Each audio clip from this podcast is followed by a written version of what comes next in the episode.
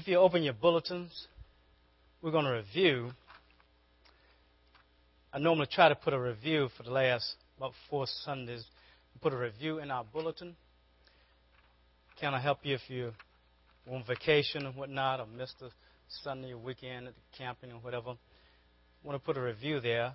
Also, I want to keep it before you. Also, I want you to be able to share with others. And this is a great opportunity to do that when you have it written there with the scriptures there. Now, these are keys to the kingdom of God. And what we're doing is teaching a series called Act Wise, Financially in the Kingdom of God. Today's message is Financial Keys of the Kingdom. Number 1, be a doer of the word and not a hearer only, deceiving your own selves, from James. And basically, we've talked about that, because if we are hearers of the word but we don't act on the word that we hear, we know that we'll be just like houses built on the sand, that when the storms come, the winds blow, the rain comes, it's going to wash the house away. And we don't want it to do. We don't want our financial house to be wiped away. And we know that there are storms of life. We know that financially, and we're probably not even out of it yet, but we're coming out of it. The last recession they said we were in. So we want to be ready for those things. Number 2, by my standard of measure, it will be measured to me again, and more will be measured to me. So if you think about cooking, you're thinking about a measuring cup. How big is your measure that you're going to measure out anything in the kingdom? Whether it be mercy, whether it be compassion, whether it be love, whether it be finances, what measure are you going to use to measure out? Are you going to use one of those half a teaspoon measures, or you'll use a teaspoon, or you'll use a cup? What would you use? And it says that by my standard of measure, it will be measured to me, and more will be measured to me besides. Number 3, use money in the kingdom way in order to gain eternal rewards. That's what we want to do. And we know that we're trying to make sure we win souls. That's one way that we can do it. We also talked about giving to the poor, orphans, widows, and all those type of things. Those are eternal rewards that we can do with our finances. Number 4, do not store up treasures for yourself on earth, but store up treasures in heaven. And we told you how you can do that by giving to the poor. And we know, and I put it as personal, I am foolish if I store up treasures for myself, and I'm not rich towards God. So that's the key. It doesn't matter what you possess. God doesn't care what you possess, because He's the one who gave it to you. He's the one that owns it all anyway. But He wants us to be rich towards Him. 6, where my treasure is, there my heart is also. So whether we believe it or not, just like the Scripture says that if you love me, keep my commandments. Whether we believe it or not, if we don't keep His commandments, we don't love Him like we should. If our treasure is on earth, our hearts on earth also. And He wants our treasures in heaven. And 7 that we talked about last week was God's calling for faithful stewards. Let's look in Matthew 25. Let's start there, because that's where we left off, Matthew 25:14. And there, we're talking about the talents that was entrusted to the person. It says, for it is just like a man about to go on a journey who called his own slaves and entrusted his possessions to them. So we're talking about a master giving servants possessions that he's entrusted. Stewardship. That's what we're talking about. Stewardship. To one he gave 5 talents, to another 2, to another 1. Each according to his ability, and then he went his way. What is a talent? Because he gave one a talent. We're talking about finances. What is a talent? We know that a talent is probably one of the largest, they said, during those time, standards of measurements in the East. And if we want to put it into type of how we break it down to how we can relate to it, it was about 6,000 denarii, and a denarius was about a day's work for a person, about a day equivalent to a day's work. So if it's 6,000 days work, then we think about 365 into that 6,000. You get about 16.4, and it's approximately 20 years of 16.4 years, 16.45, as a matter of fact. Now, that's a lot of money that he entrusted with. You know, 16 years worth of finance that he entrusted this one person who hid his with. And when he came back to bring account these, the five had gained five, the two had gained two more, but the one had buried his. And he said that to this person in verse 29, well, let's go back up to verse 27. He said, "Then you ought to have put my money to the bank. On my arrival, I would have received my money back with interest. Therefore, take the talent away from him and give it to the one who has 10. And in verse 30, he said, "Throw out the worthless slave or servant in the outer darkness, in a place there will be weeping and gnashing of teeth."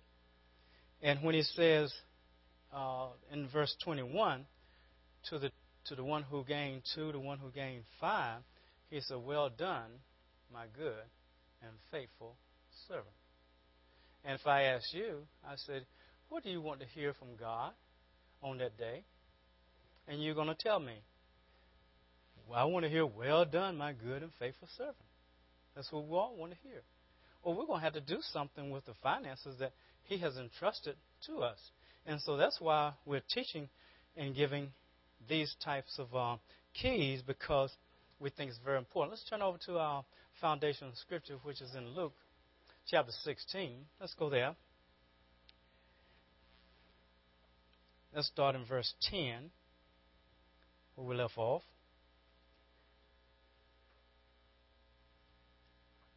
It says, "He who is faithful in a very little thing is faithful also in much."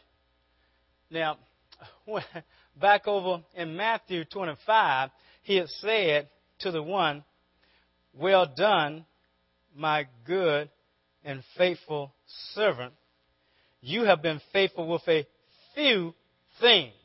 That's what it said. A few things. That was in verse 21. A few things. Now, how can a few things be what he would call few? 16 years worth of finances, to me, is not a few things. Would it be few to you? If you make, say, $20,000 a year, and you, 10 years would be $200,000. 20 years would be $400,000. It's almost a $500,000. And he says, "You've been faithful with a few things." A few things. And so in verse here 10, in Luke 16, it says, "He who is faithful in a very little thing is faithful also in much. He who is unrighteous or unjust," the King James said, "in a very little thing is unrighteous in also much." Then that tells me that we are looking on things of this earth, our possessions of money and things of the exchange system that we have here, as a lot. Whereas God is not looking at it as a lot. He's really not looking at it as a lot. He's looking at it as a little thing. Let's look at verse 11. "Therefore, if you have not been faithful in the use of unrighteous wealth," or mammon, the King James will say, and that's just wealth, that's just money, that's just the world material system. If you've been unfaithful in the material system of the world, who will entrust you with the true riches? Now that's a key to me in handling finances. What am I going to do with the finances that God has entrusted to me? Because every penny that I make, every dollar that I make, everything that someone gives me is because God has allowed it to happen. Because if I'm too sick to work, then I'm not going to make any money. If I'm dead, I can't make any money. And who owns the breath of life that we have? Right, he can take it, or he can let you keep it. It's up to him. And so, therefore, we have to realize that we have to be faithful in our life because he owns everything. It says in, I think it's Psalm 24, verse 1, that the earth is the Lord's and everything that's in it. The fullness thereof, the King James said. The world and all that dwells in it. That's what it says. So that means that everything is the Lord's. So I have to make sure that I don't have this mentality of my money. I don't have this mentality of, well, I'll see how much I can spare. It's not about me, what I can spare. It's about what kind of profit can I bring my master. That's how we have to think. We have to think of stewards. We have to think of we are stewards. We have to think of I'm a servant. I have to think of God is the master. Do we really think about that? Do we really say like Paul, the Apostle Paul, he said, Paul, an apostle of Jesus Christ, a servant of God? Do we consider ourselves really servants? Doulos? Do we consider ourselves that way? Or do we consider ourselves, we say it in our head, in our mind, with our mouth, but we really don't mean it? What do we really say? What do we really believe? Do we believe that we are bought with a price of the precious blood of Jesus Christ? Do we really believe that? Or do we just say it because we're religious? You know, we have this religious terminology that we use a lot of times in Christianity because if you go to church enough, you're going to learn the language. But it doesn't mean that you're going to be doing the language. So we all say we're stewards. Nothing we have belongs to us. But do we operate in the kingdom like that? And that's what God is trying to get us to do, is to realize that he has given us our life and we have given it back to him because we couldn't do anything with it. We'll mess it up. Are you in agree with me? This is all I could do with mine. Mess it up. And he said, well, do you want to give it to me? Do I have to give it all to you? You know, really think about it. You know how we were. Come on. I think y'all are okay. I think y'all down to earth, aren't you?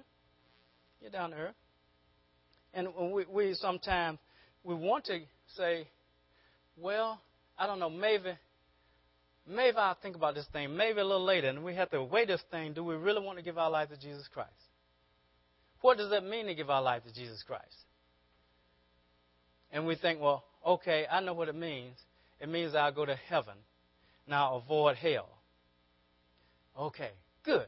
I'll give my life to Jesus Christ then. But is that what giving our life to Jesus Christ is about? No. No, that's just friends' benefit, isn't it? What we want to do is to be his. We don't be in an intimate relationship with him. That's what we want. We want to, whatever he says, we do. I want to be a part of his body, the body of Christ. I want to be with him wherever he is. That's what I want to be. And so when I gave my life to Jesus Christ, then I was giving up everything. Everything. My words. And I didn't know that at the time because my mentor didn't tell me. Samuel Dorsey. He didn't tell me all those things. That you know, you got to give up your words. You got to give up your actions. You got to give up your attitudes, your motivations. You got to give all those things to him. And you can't change them, but he can. So you have to allow him to do those things. And I'm learning that he owns everything. Every thought that I think is supposed to be towards him and his kingdom. It's supposed to be. I'm not there yet. You know, but I'm trying to get there. And so when it says that he who is faithful in a very little thing, he's talking about money. He's talking about the world system. Because the whole from 16:1 through 10, what we've been teaching for the last 5 messages, this is what he's talking about. He said, therefore, if you have not been faithful with the use of unrighteous wealth, who will entrust you with true riches? True riches. Now, what are the true riches? Let's look at just one of the instances. Let's go over to Acts chapter 10. Let's go there and see what happened with a fellow by the name of Cornelius. Now, Cornelius was not a Christian yet. He was not a Christian. In other words, he hasn't given his life to Jesus Christ.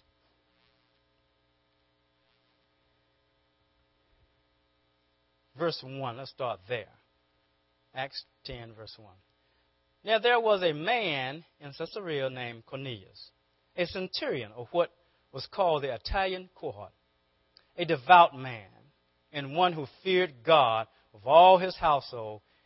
Now, when it says that he feared God, he was a God-fearer, meaning that he tried to follow the Jewish system in what they were doing, but he hadn't given his life to Jesus Christ. He didn't know about that. But he was trying to do the best that he could. And it says here that he gave many alms. What are alms? Like these alms? No, they're not alms, are they? Alms. They're talking about giving to charity or giving to the poor. Let's read it again. And he gave a little alms. Did it say that? Many alms to the Jewish people. And he prayed to God continually. And the prayer warriors like that. He prayed to God continually. Now, these are two things that he did. Now, how important are those two things? You remember I told you that how do you get your treasures from earth to heaven? Giving to charity, right? Giving to the poor. Giving to the things that God has told you to give to, widows and orphans and things of nature. About the 9th hour of the day, he clearly saw in a vision an angel of God who had just come in and said to him, Cornelius, and fixing his gaze on him and being much alarmed, he said, What is it, Lord? And he said to him, Your prayers and alms. Prayers are very important, aren't they? Which is the name first? Prayers. And alms. But it did name alms, didn't it? Did he say, your prayers and the good thing you've been doing on your job? Did it say anything about that? I heard you were a great carpenter. I heard you were, a great this, that. No. Your prayers and your alms have ascended. Now, how do you get money from alms that you give to the poor? How do they ascend? You remember? How do they ascend? By giving. Right? When you give, what happens? They ascend. And you say, well, how does it ascend? Does it, we just put money in the offering basket. They take it out and kind of and it's a sin? No, it doesn't sin like that. It's just a spiritual thing, isn't it? It's a spiritual thing. We give in the natural, but God takes the spiritual and brings it to him. And it says that have ascended as a memorial before God. What's a memorial? Can you help me? What's a memorial? A remembrance, isn't it? As a remembrance before God. Now, God is ready to do something, isn't he? He's ready to do something. He is ready to do something in Cornelius' life. He's ready to do something in the Gentiles' life. He's ready to do something. So who is he looking for? To do something spiritual.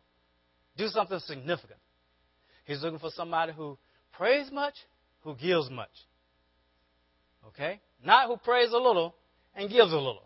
Not looking for those to do something. And look, listen to what it says. Now dispatch some men to Joppa and sent a man named Simon. Sent for Simon, who's also called Peter. Now, so they sent for Peter. We'll skip on down to where Peter comes in verse 24. Well, let's go to 21. Let's go to 21. Peter went down to the men and said, "Behold, I am the one you are looking for. What is the reason for which you have come?"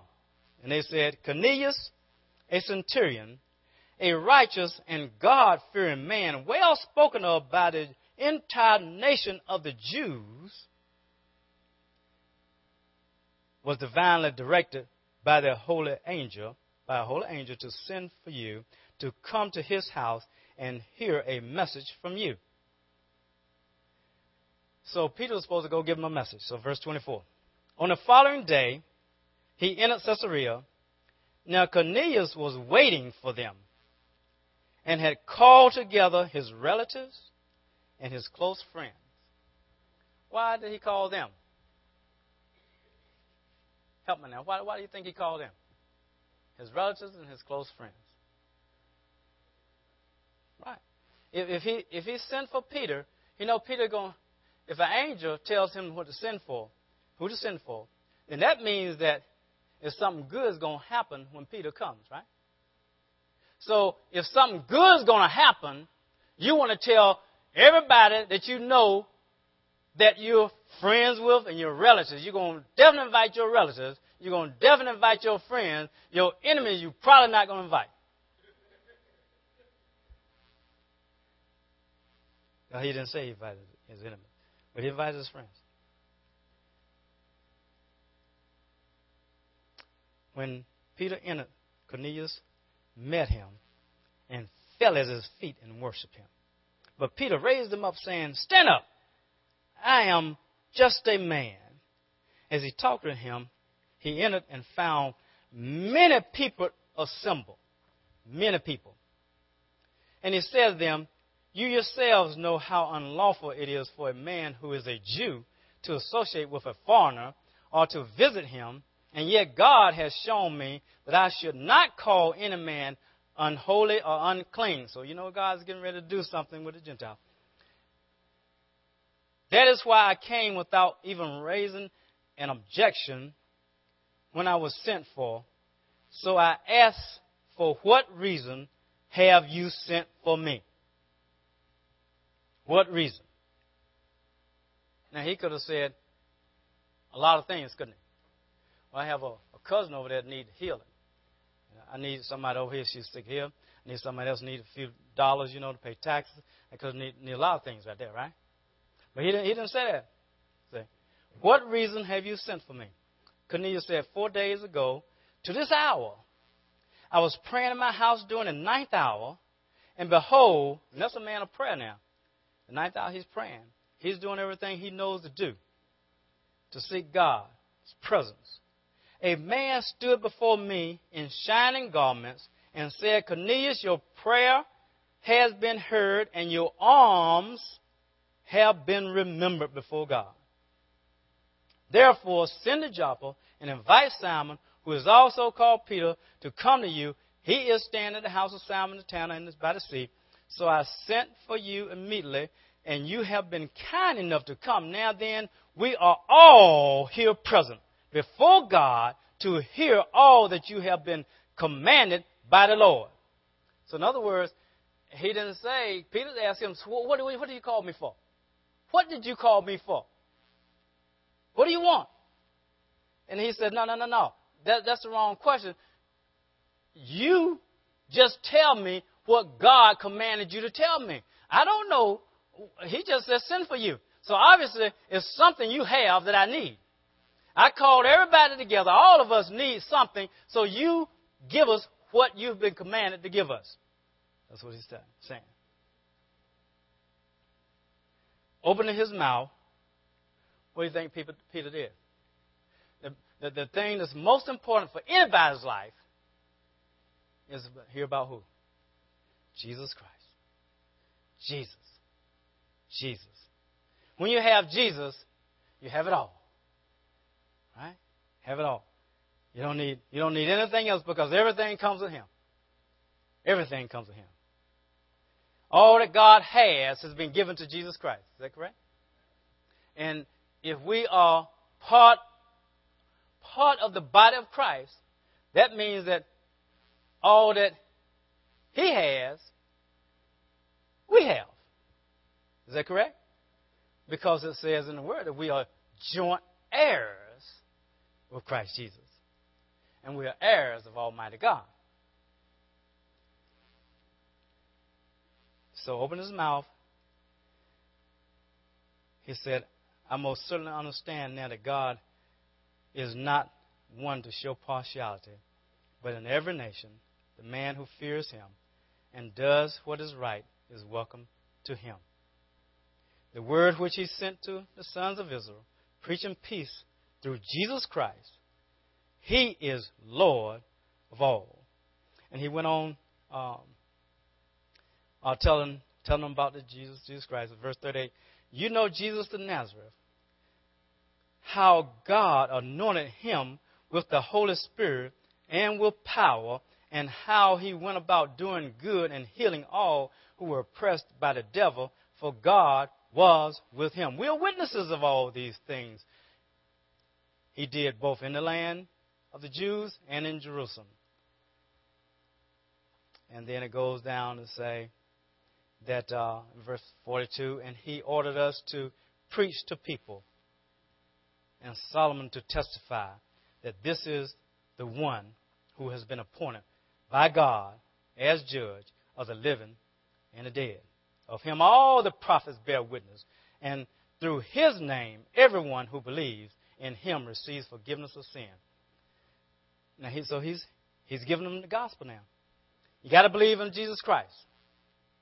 If you believe in Jesus Christ, your sins are forgiven. While Peter was still speaking these words, the Holy Spirit fell upon, this is verse 44, fell upon all those who were listening to the message. All the relatives, all the friends, all the circumcised believers who came with Peter were amazed because the gift of the Holy Spirit had been poured out on the Gentiles also, for they were hearing them speaking in tongues and exalting God. Then Peter answered, surely no one can refuse the water for these to be baptized who have received the Holy Spirit just as we did, can he? And he ordered them to be baptized in the name of Jesus Christ. And they asked him to stay on a few days so they can learn more about Jesus Christ. What are the things that are rich spiritual things? Because that's what we're looking for, isn't it? That's what we're talking about. Let's go back to Luke. That's what we're talking about in Luke 16. When it says that, therefore, if you have not been faithful with the use of unrighteous wealth, who will entrust the true riches to you? True riches. Would you believe that salvation is a true rich? One of the true riches? Oh, yes. Oh, yes, indeed. Oh, yes, indeed. Yes, indeed. Anything spiritual, everything that God has, they are true riches, aren't they? All the spiritual things are true riches. So if they are true riches, there must be false riches. Do you follow what I'm saying? And he's comparing when he says the true riches, because he's saying that what you think in the world system that are riches are not true riches. They are false riches. They're what the world system would call true. They're what the world system will call what you really want. But no. That's not the true riches. The true riches are the spiritual things. And if you can't handle the false stuff, you can't handle the little things, just the little things. I don't care how much you have, it's still little in the kingdom. If you can't handle and be faithful with the little things, who's going to trust you with the true riches? I said, wow. Wow. You know, we've heard in Scripture and read in Scripture a lot of times about all the things that come with salvation with us as far as the true riches, all the gifts of the Holy Spirit, all the manifestations of the Holy Spirit. And yet, as the Church of the Living God all over the United States, we know in foreign countries, everywhere, there's a shortage of the church having a demonstration of the power that is in Christ.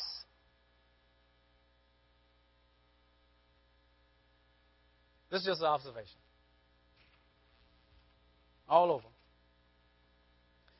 And some don't even believe in the power of the Holy Spirit. And so I'm saying that I wonder how much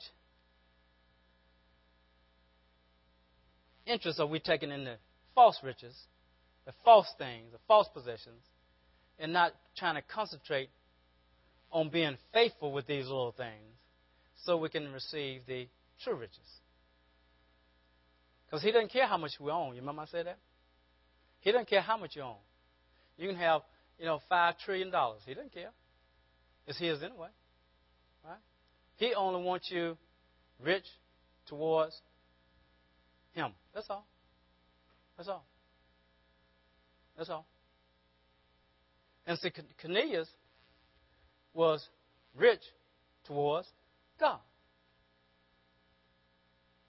And so he gave him true riches. And there was a one, and I think you know his name, it starts with a J.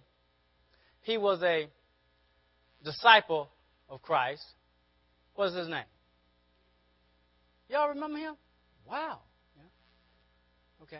And Judas, he was one that was not faithful because he was stealing from God. Just a little bit.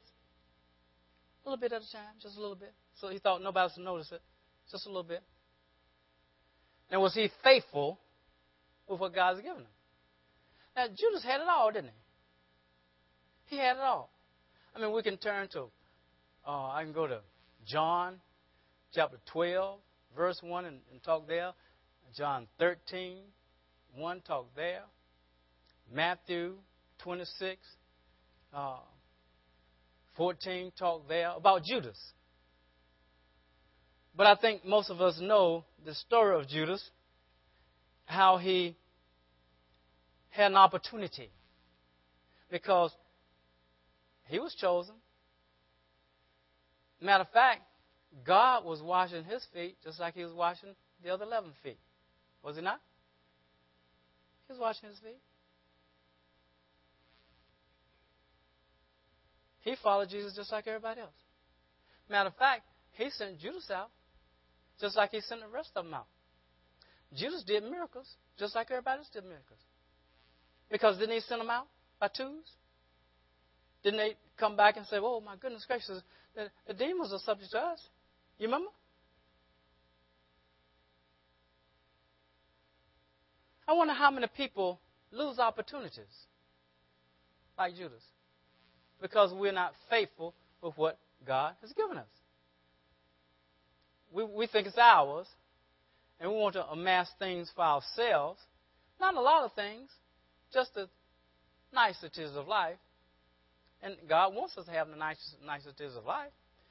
Because, I mean, anything we have in the United States is probably nice compared to what is Vanessa's telling me and what I've seen over in Uganda. Everything's nice. Nobody here in this room lives in a mud hut. Nobody. But they do over there. All of us here are looking forward to going to eat when we leave here. And none of us are going to have to work before we get something to eat today. Because there, they have to work all day to get one meal. most of them in Uganda. So we're pretty well off. So I'm thinking, I said, wow, who else is losing opportunity? You remember the rich young ruler? Y'all remember him? He was rich, right? In what? The false riches, wasn't he? And he comes with this religious stuff. What must I do to inherit the kingdom of God? Oh, well, won't you just obey the commandments? You know the law of Moses. Won't you just obey them? Oh, I've done that ever since my youth. Didn't he say that? And what did God say? Now, God knew, Jews knew from the beginning what his hang-up was.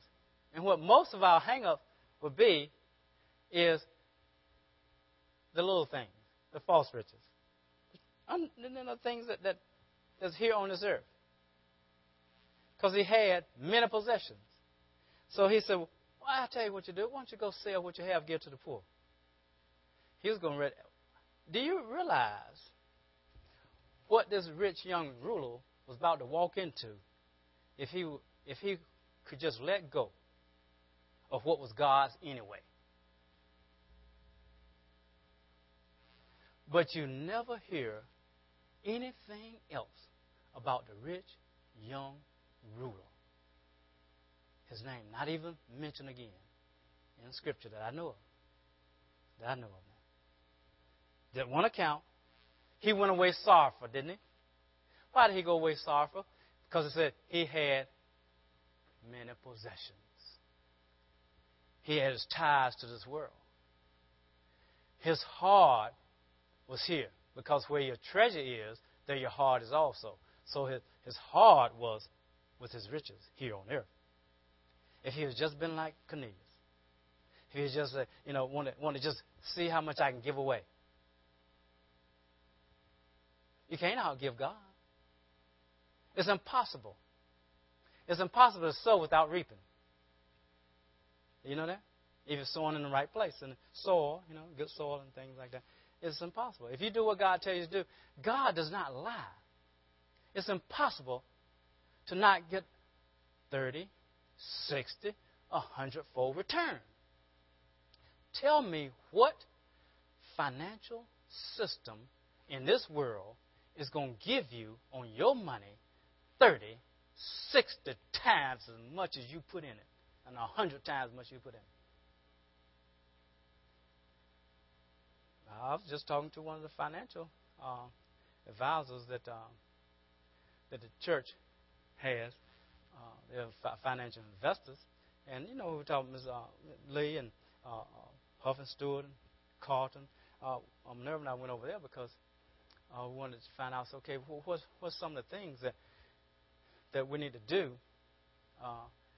And they said, there's nothing you can do. You don't have enough, brother. Okay. Because it was thinking about retirement. Brother, you're 64. How are you going to think about retirement? Now you should have thought about that before, And talk to young people about retirement. Yeah. So, okay. I mean, they were real nice. But I just didn't have a lot. Okay. But Ms. Hollow, remember that you told me to kind of do some things, And so we're checking on, because I have to check on it all the time, because the church has a little money in investments. It's not much. You can't even pay 1 month's mortgage with it. Okay. Because we left in $5,000. And we had $60,000 in it, and we took it out so we can buy this land and do things. And we left 5 in, and we want to see how's that thing doing, because I know I have to give account to the body. How's this 5,000 doing? And the 5,000 now is about it was 6,000, and we lost $230 last month. So it's down below 6,000 now, but it's still more than we put in. But anyway, we're checking on it, and you can. I said, hey, I'm getting ready to retire shortly. I wonder if I got my retirement now on Social Security. You know how they give you a little something, Social Security. what if I get it now and start putting in investments when I have enough to retire on? It's not CDs now paying about 1%. It's nothing. No, don't do that. It's not wise. 1%. 1%. It's the system. Now, God says, give it to me. I'll multiply it 100 times. 100 times. I might do it 60 times. I might multiply it 30 times. How would you like to put $10 in and he multiplied 100 times? You can't put it in a CD. That $10 will be there for a long time before they ever get there. You see? But God's system is not like that. Do you hear what I'm saying? We have to learn how to tap into the keys of the kingdom. And he says that if you will give your finances to me, do what I asked you to do, don't be concerned about this false riches here and be concerned about the true riches, then everything's going to be okay. I will bless you. And look at verse 12. And if you have not been faithful with the use of what is another's, who's another he's talking about? He's talking about in that verse, talking about the master who gave it, who left the money with them. Right? He's talking about the unjust manager. That's what the unjust steward. The unjust steward in chapter 16 of Luke was not faithful with what was another's. Are we faithful with what is another's? Who's the another we're talking about? God. Are we faithful with another's, with his?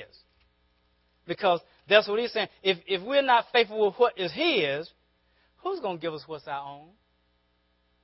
Who's going to give us what's our own? Now, that's the key now to the kingdom. Do you think it's true? Or do you think he was just giving this parable and say, you know, I need to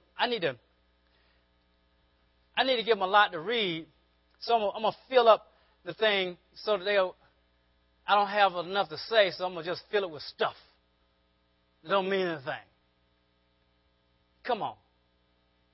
No. Every single word is God breathed.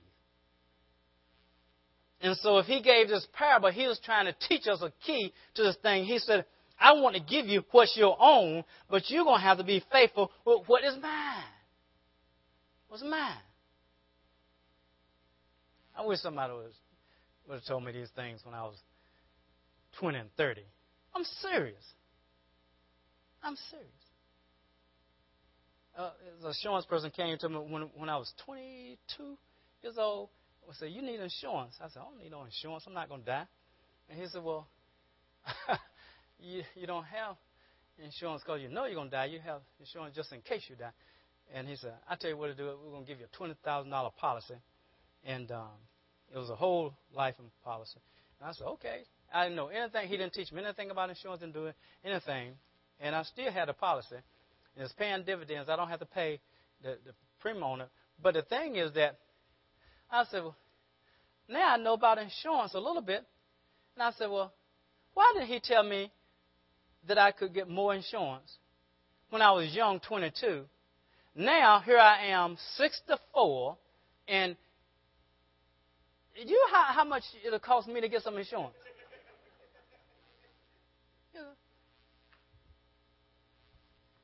You know, think about that now. Think about it for young people. You know, he said that we're supposed to leave an inheritance for our children's children. How are you going to leave an inheritance for your children's children? You know, you're not doing things for them. I wish my father would have said, hey, I'm going to get a $100,000 policy for him while he's 1 month old. Because it's going to be little or nothing. He'll kept that thing now. My goodness gracious. And I'm going to put him as a beneficiary, and then when I die, he'll have something. You know? But my father didn't know anything either. You know, what he's supposed to know, he has some insurance, and praise God, he has some. And my father's deceased now. Just think if he was taking out that policy, then I wouldn't have to go on into debt with my marriage for my first daughter, and I got two more daughters, and don't have any money. Have you ever thought about you have daughters, you got to pay for the wedding? So we teach them, eloping is good.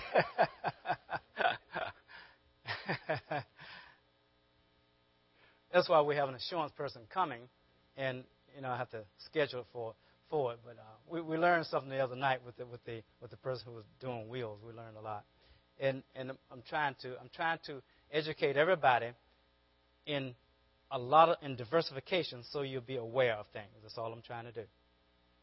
That's all. Let's end up in 1 Corinthians. Let's go there. Chapter 3, verse 18. Let's end there.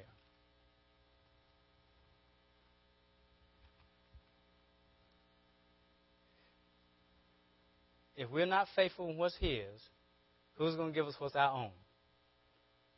And the first thing you want to know when you go to a reading of the will is, what did my Father leave me? What does He own that He can leave me? And so when we are looking at our Father God, we are joint heirs of Christ Jesus. We are heirs of Almighty God. What belongs to us? A wise person wants to know, wouldn't you? What belongs to you? Okay, let's look at it. Let's start in verse 18. Let no man deceive himself. If any man among you thinks that he is wise in this age, he must become foolish, so that he may become wise. And what is he saying? If you don't deceive yourself, the wisdom of this world is not wisdom at all. It's not the wisdom that you're going to need. The wisdom from heaven, the wisdom from above, will give you the wisdom to operate in the world system and in the financial system in the kingdom of God, on the natural as well as the spiritual, in both realms. You can operate in wisdom in this world, because the world does have wisdom. But what it is not wisdom at all. So if I'm wise in this world, in this age, become foolish. Learn about the wisdom of the kingdom. Verse 19, for the wisdom of this world is foolishness before God. Now that's an interesting scripture, isn't it? But it's true, isn't it? It's true. For it is written, He is the one who catches the wise in their craftiness. And again, the Lord knows the reasoning of the wise, that they are useless. Verse 21, so then let no one boast in men, for what things belong to you? Some things belong to you. All things belong to you. And this is Paul talking. All things belong to you. He's talking to the Corinthians. All things belong to you. What belongs to you? All things. All things. And you say, well, what kind of teaching is that? All I'm doing is reading from the Bible. Now, we know that we can cross-reference. We know that we can go to what belongs to you? All things. How do you know all things belong to you? Because you are joint heirs of Christ Jesus, aren't you? What things belong to Jesus? All things. You're heirs of Almighty God. What things belong to God? All things. What things belong to you then? All things. Now, how do we tap into that which is ours in the spiritual things? How do we tap into that? The wisdom from above. That's how you have to tap into it. So that's what I'm believing God that this series is going to help us tap into the financial wisdom from above, so we can be what God has called us to be. That's all I'm trying to do. You remember I started off telling you, leave your tomatoes at home, so you won't throw them at me, because we're going to talk about finances. But I'm not trying to get your money. I'm trying to get you to where you learn to operate with wisdom in the kingdom of God. That's all. And if you operate in wisdom towards God, He's already said that give and it shall be given to you. What measure? Good measure. Pressed down, shaken together, run over shall men get into your bosom. He's already said, give to the poor, you shall not lack. He who gives to the Lord lends to the Lord, he's going to repay you.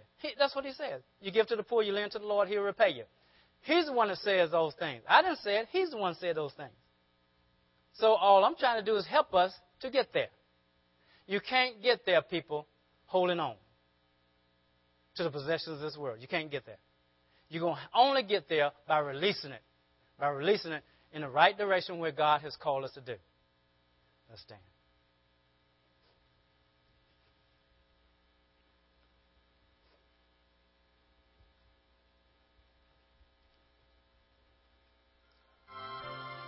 These things are true. They are faithful because he's faithful and he's true. He's faithful and true. Father, let's bow our heads and close in prayer. Father, we thank you for just the opportunity to teach wisdom from your word of God. It's your word, Lord. Everything is yours. Father, we thank you that we have hearing ears and we have understanding because we are taking our time. We're not teaching. This is the sixth message in the series, so we're not trying to rush through something, just trying to do something, just trying to fill up the calendar. We're trying to move from a place of where we're not operating exactly like you want us to as a church body. We have some people who are operating just like they're supposed to, but most of us, Lord, we need help.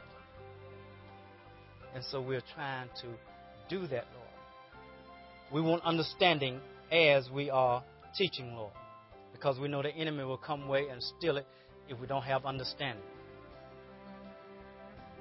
When hard times come, we're still going to remember it's a law of the kingdom, just like gravity. So therefore, we're going to operate in it. We're not going to be like the rich young ruler that just because things, somebody asking for money, that means that I'm not going to give it and go away sorrowful. We're not going to do that, Lord, because we know that our hope is not tied to this world system.